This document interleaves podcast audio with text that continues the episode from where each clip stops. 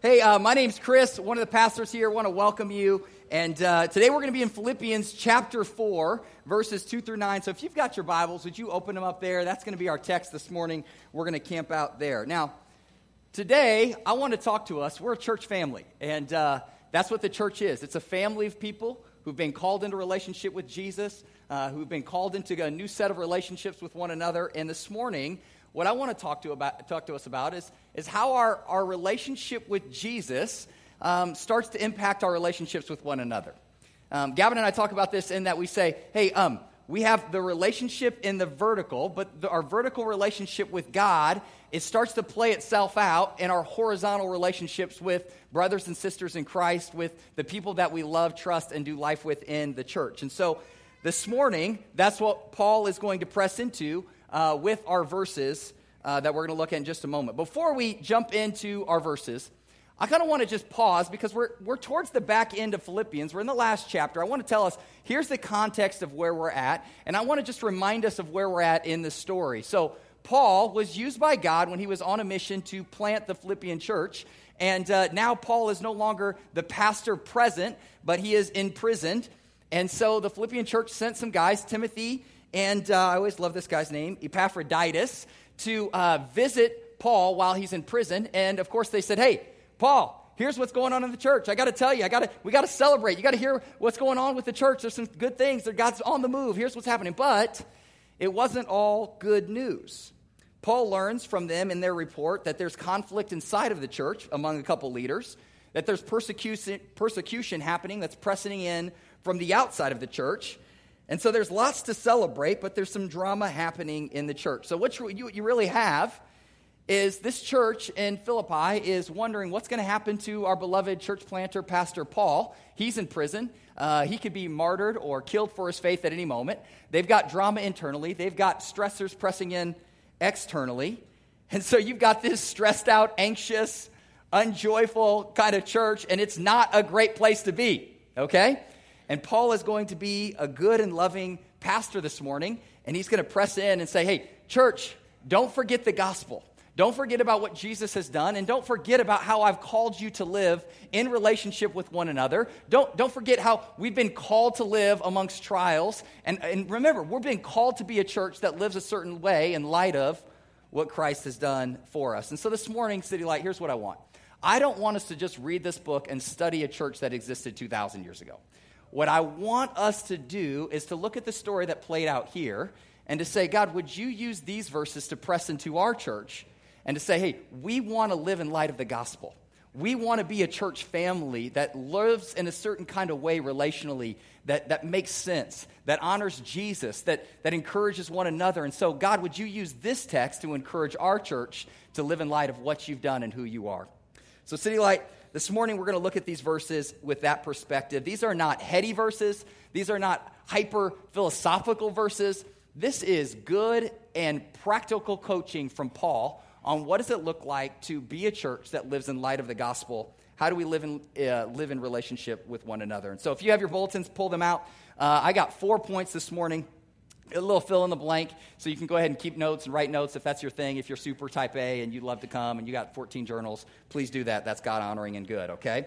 So point one is unity. Point one is unity. The first thing i want to talk about with marks of a gospel-centered church is it needs to be a unif- unified church. And paul is going to call this church to resolve their conflict and what we're going to see in this text in just, just a few seconds, verses 2 and 3, is that there's going to be two women who've got conflict with each other, and you'd say, okay, what's the big deal? Okay, this is nothing new. We've had people with conflict since the beginning of time. Chill out. Why is this such? Well, this is a big deal because the conflict isn't just this little interpersonal issue. What's happening is it's actually starting to divide the entire church.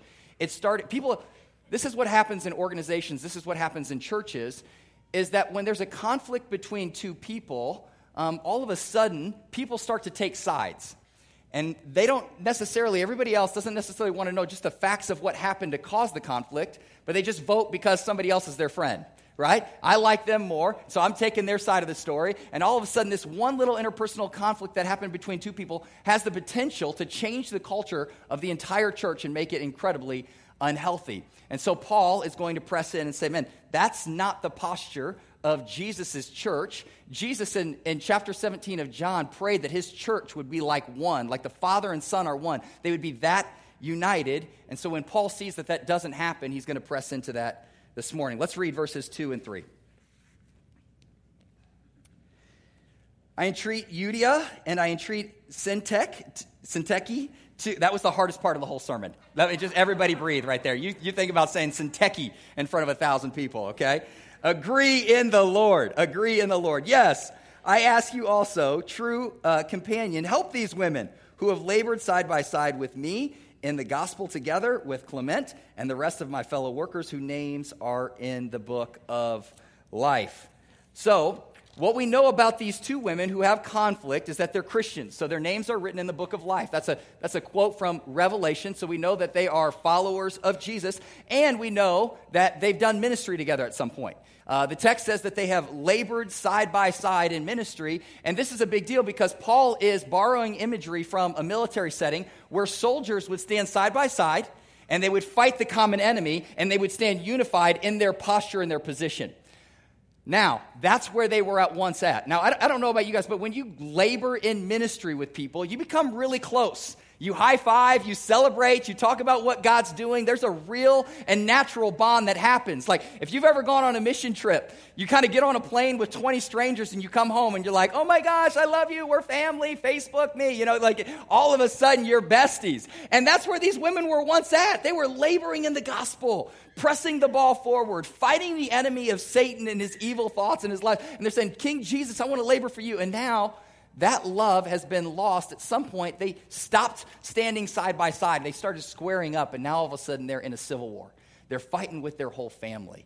They're fighting the wrong enemy. Do you see how the perspective got lost here? Instead of moving outward, they're moving inward and fighting the wrong person. And so this is a big deal to Paul. And uh, we know it's a big deal by Paul because he starts dropping names, you guys. He's dropping names in a letter. Okay, this, this will give you a red flag that he's taking this real serious. He could have came and said, guys, you need to forgive one another in the Lord Jesus. Oh no, he's calling folks out. And so um, you got to remember in this context, this letter, when it would have got delivered from Paul, everybody would have been very excited to hear from their beloved planter Paul. 11 years previous, he planted this church. He's been gone for four years. So to get an update from Paul was a very big deal. They gathered up, did church, somebody read the letter in its entirety, and they would have come to this section. Now, imagine you're in the room and you're the, you're the woman with some conflict with your girlfriend. You walk in, it's a little tense. Paul's words are being read, and all of a sudden, Paul says, Hey, um, you need to strain forward, forgetting what lies behind, and you're like, Yes, let's move forward. Hey, your righteousness is in Christ. Absolutely. Amen. Preach, Paul. Julie and Samantha, listen up. Got a word for you you know, all your friends are looking at you like, oh no, he did it. You know, it's about to get serious. What's he going to say? You know? And he basically says, hey, I heard about the drama. Crush the drama. You know? Okay, you know, and that, that's what happened. He says, hey, listen, agree in the Lord. Agree in the Lord. So now all of a sudden, everybody in the church knows their assignment isn't to flirt with this idea. They got to crush the conflict ASAP, okay? And Paul, he doesn't just say, hey, as Christians, we just get over it and we play nice in the sandbox. He actually gives them some cool theological instructions here. He says, we agree in the Lord.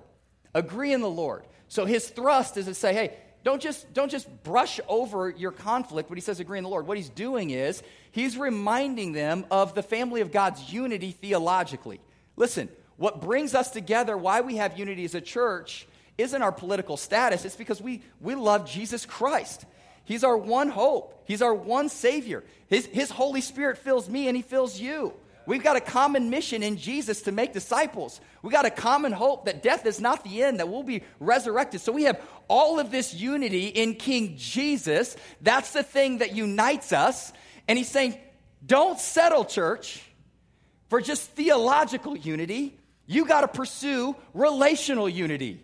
It's hypocritical for us to say lip service like I'm Oh, we are just one in Christ. I hate my sister. See the disconnect there? He's saying that should not be the posture of God's people. This is a clear call for them to crush the drama. So, what's interesting here is these are two women that are godly. They've labored in ministry, they're the real deal, okay? And so, what was encouraging to me is to realize even as a church, if we labor together, we might have conflict. That's to be expected. But Paul is modeling to us and showing us is, isn't just that a healthy church is perfect and they don't have conflict. A healthy church has conflict, but they resolve their conflict. Amen?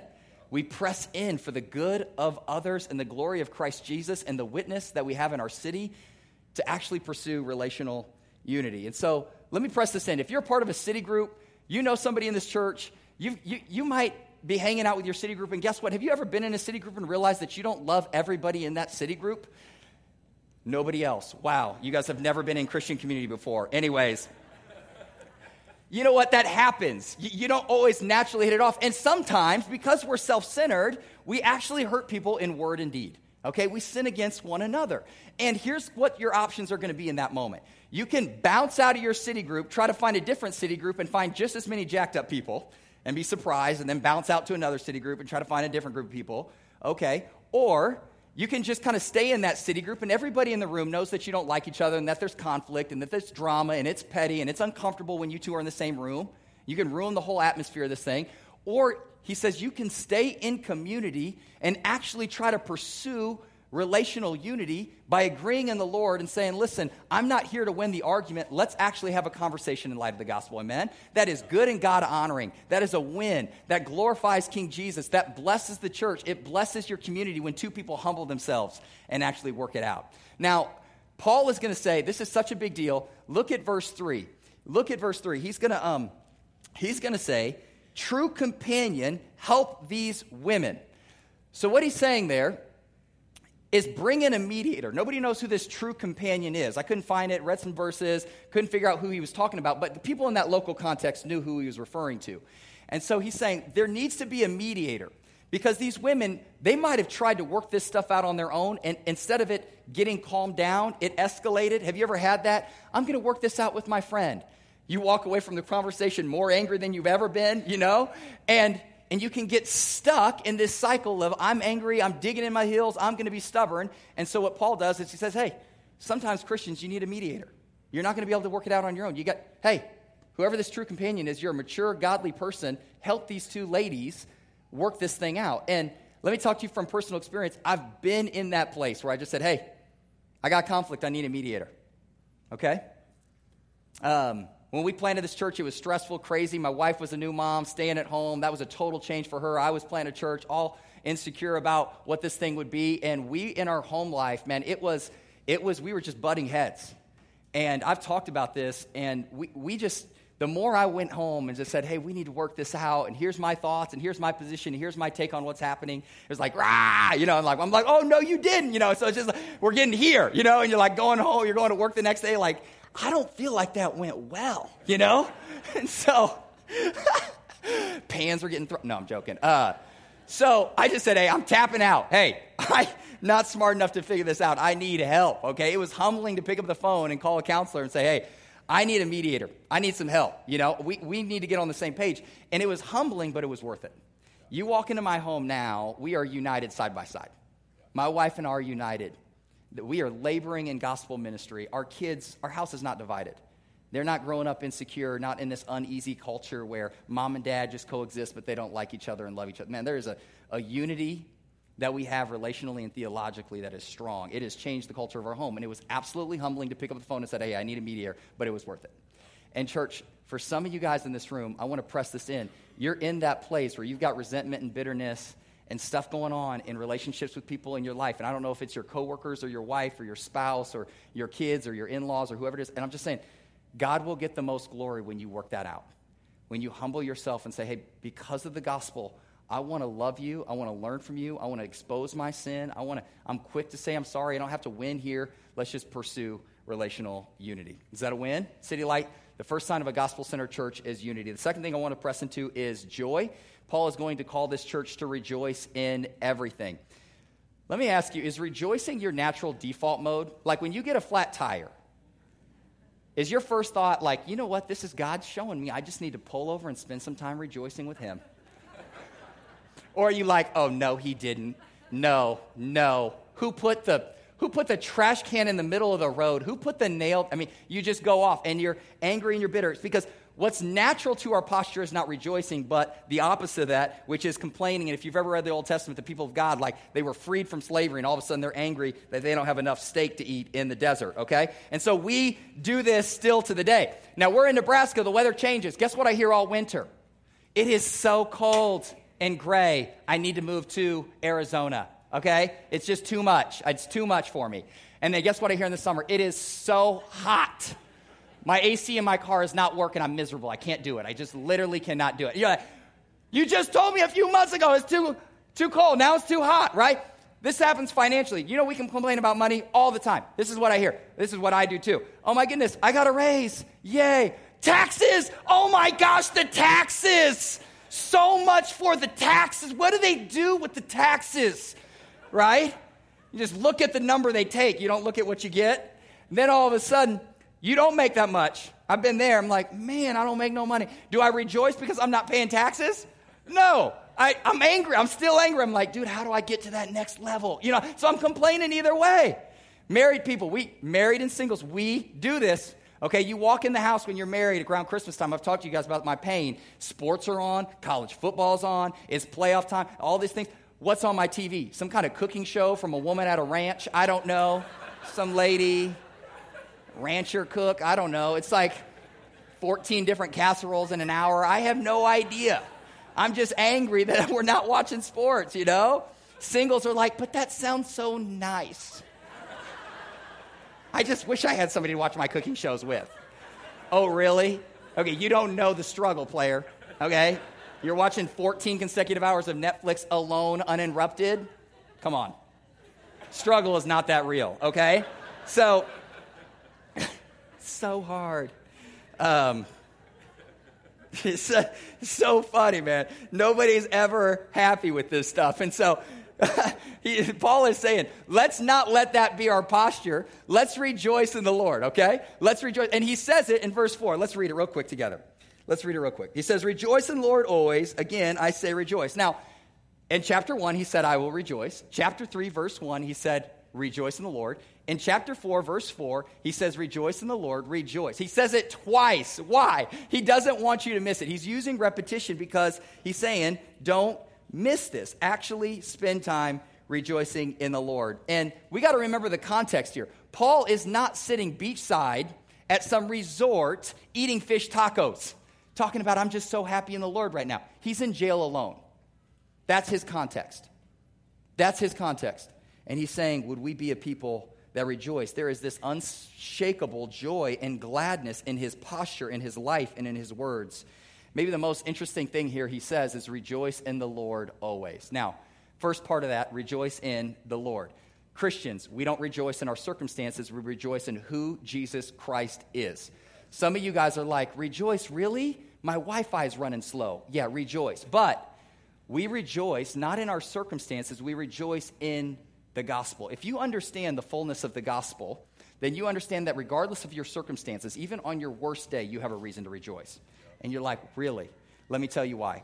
If you understand that you were headed towards eternal separation from God, and Jesus came and pursued you and rescued you and gave you an entirely new eternal life and inheritance, if you understand that you've been adopted by the Heavenly Father into a relationship with Him and into this redeemed family, if you understand that He gave you His Holy Spirit to comfort you and lead you and speak to you in the here and the now and to give you power and victory on this side of eternity, man, like when you understand all that is yours, when you understand the promise that God made to you, that I will never leave you nor forsake you, do we need to keep going? When you understand the fullness of the gospel, the Christian's posture isn't one of complaining that my boss is too dramatic. The Christian's posture is grateful for what Jesus Christ has done. That's our posture as a church. We celebrate and we, and we get excited about who Jesus is and what he's done. So we rejoice not in our circumstances, but we rejoice in who Christ is. And it just says always. And so this is our continual posture. And some of you guys are going to find yourself in hard, messy situations. And I just want to preach this into you because I don't know where you're at. But one of the things that I love about the Bible is he says you can rejoice even when you're in a trial. Because James chapter 1 says, hey, God knew you'd be there. He's sovereign, and He's going to use that trial for your good. Because there's stuff that God can do when things are messy that He can't do in your life when stuff is easy. He loves to use pain. He doesn't always use prosperity. That's our God. But He loves you enough to let you go through those things. So even when you're in those things, you can say, God, I know that you love me enough to change me and shape me and refine me. And if this is the way that you're going to do it, that's okay. Amen?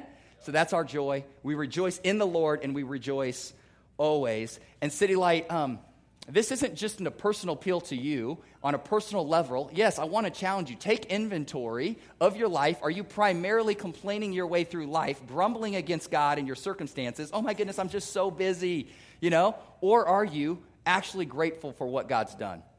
But the corporate challenge here is one of the ways that we live this out at City Light is we don't we actually sing and rejoice together. And when we worship Jesus after the sermon, this is not just what we do to engage musicians and feel emotional. This is the way that we express and declare together God, you are good. Father, you are good. And you are worthy to be praised, and we rejoice in what you've done and who you are. And so, challenge at City Light is some of you guys, like we come up here to sing, you come in, posted up, arms folded, face unengaged. You're just like, Dude, did you have coffee? They got it in the back. Like, why are you so angry? I don't understand. You know, it's like we just talked about what Christ has done, and there's no affection in your body. And your, I'm not just saying everybody's got to go here. That's me, okay? But you could at least do something with your face. Do anything with your face, okay? Try to even lip sync. I don't even know. Just do. Can, you, can we rejoice in Jesus Christ and what he's done? Amen, church? Let's do that. That's okay. Thank you. You can clap for that. I want to challenge us for that. Now, all right, point three is peace. Point three is peace. Now, Paul is going to talk to us about a peace that we can have in God that we can't have anywhere else. And the opposite of peace, the peace is, it is well in my soul. We just, we just sung it. That's the posture of the Christian. That's the posture of God. He is at peace. He's not stressed. He's not anxious. He is at peace. And the opposite of peace is anxiety. And he talks about that. And um, anxiety is when we stress out about all of the future situations that could happen okay? So you look into the future, and all of a sudden you want to freak out about everything that may happen.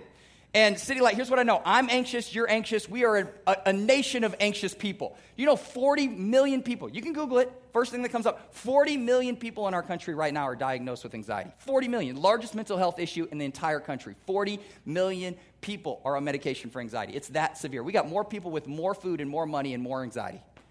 Explain that to me. How does that happen? That's our country. That's where we're at. And for most of us, anxiety happens by looking into the future, realizing there's a whole bunch of stuff that could happen, and then freaking out about it, okay? And so here's what anxiety sounds like What if Donald Trump gets elected? What if Hillary gets elected? Oh my goodness, what is going to happen to our nation?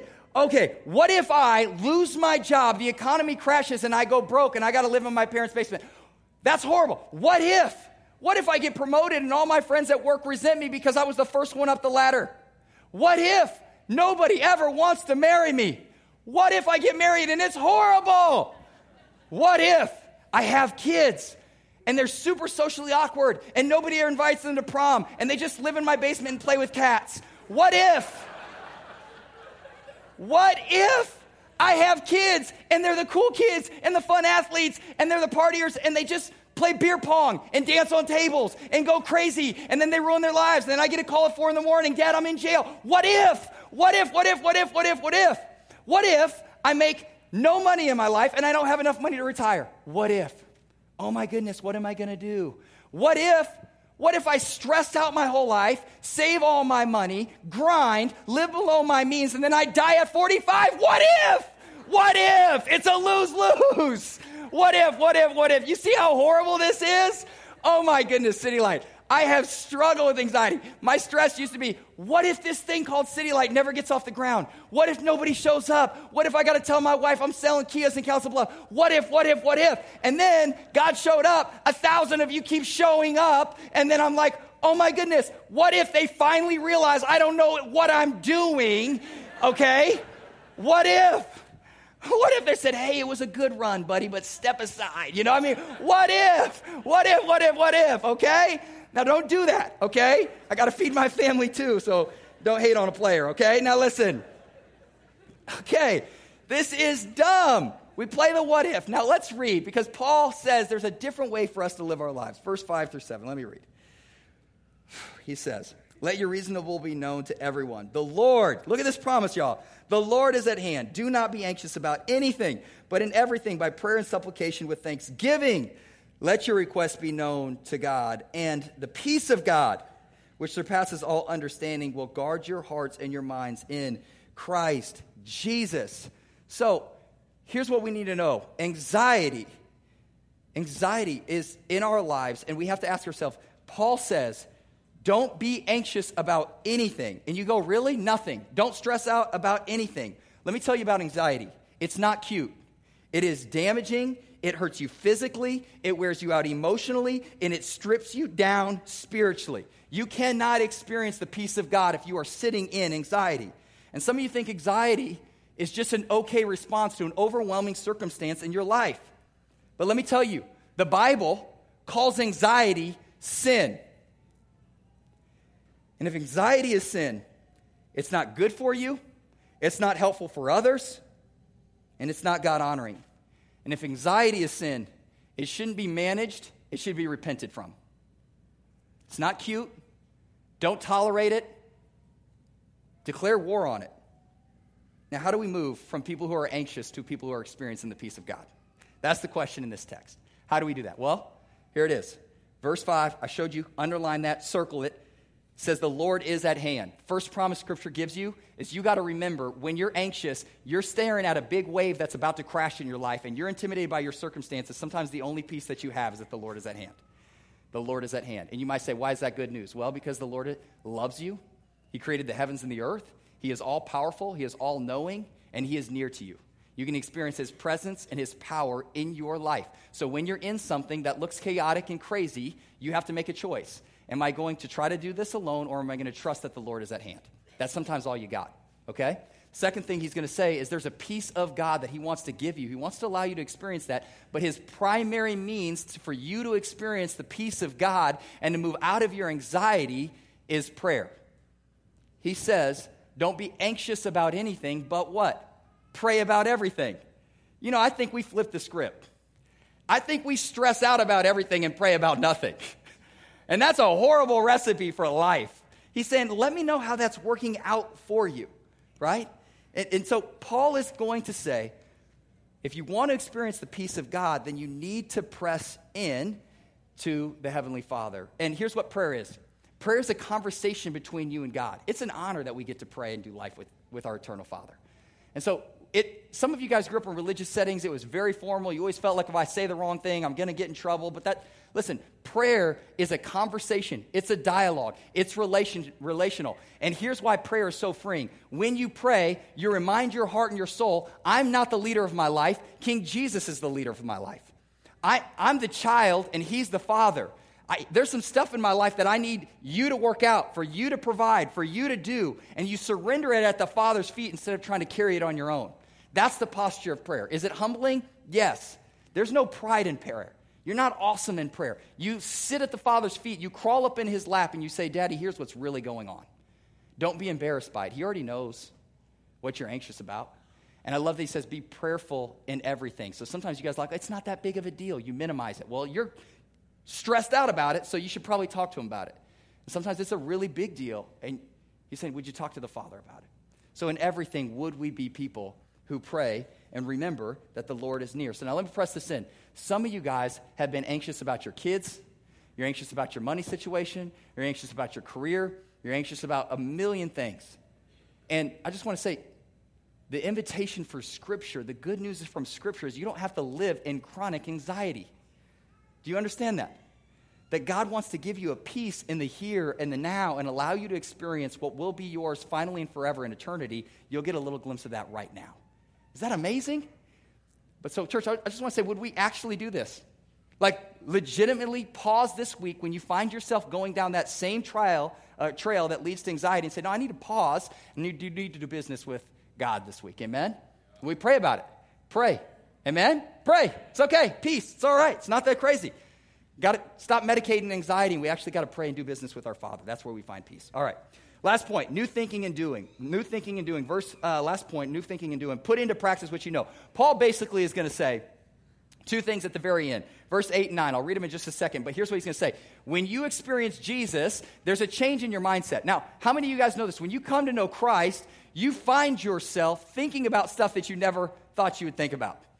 Now all of a sudden you're talking about eternity, you're seeing the trees differently, you're looking at your friends differently, you're looking at your sister in Christ differently. All of a sudden, God gives you a new mindset. It's called the mind of Christ, and th- things just change. He's going to say, not only going to change your mindset when you come to know Christ, but that mindset is going to work itself out in practical ways. It's going to change really every area of your actions and attitudes. And so there needs to be new thinking and new doing. Let me read uh, verse 8 and 9. He says, Finally, brothers, whatever is true, whatever is honorable, whatever is just, whatever is pure, whatever is excellent, if there's anything worthy of praise, think about these things, what you have learned and received and heard and seen in me. Look at this, circle this. Practice these things, and the God of peace will be with you. What a beautiful promise. The God of peace will be with you.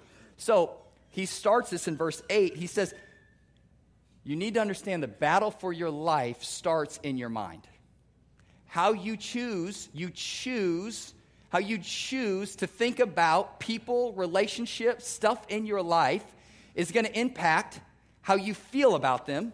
And how you feel about them and how you think about them is going to impact how you interact with those things. So if you're married, if you if all you're doing is thinking critical thoughts about your husband or your wife, that's going to affect the way you feel towards them. It's going to affect the way that you interact with them in the home. You're not going to show honor, love, and respect if you're cultivating disrespectful thoughts in your mind. Man, the battle starts in your mind. If, if you look at your coworkers and all you're doing is being judgmental towards your neighbors and co- it's going to affect the way you feel. It's going to affect the way that you interact with them. He said, "Do you guys understand, Christian? You actually have a choice to cultivate the mind of Christ. Just like you have a choice to pick up your Bible and read the Word of God and to not click on a website.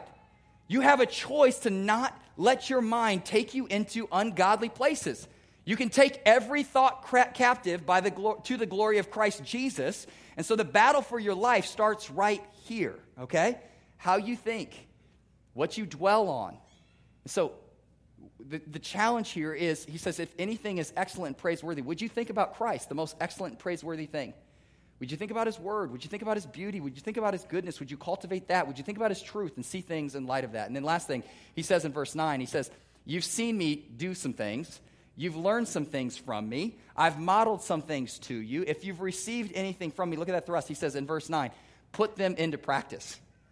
So basically, he doesn't want to be the teacher where you just memorize some stuff, but you never actually do anything with your life.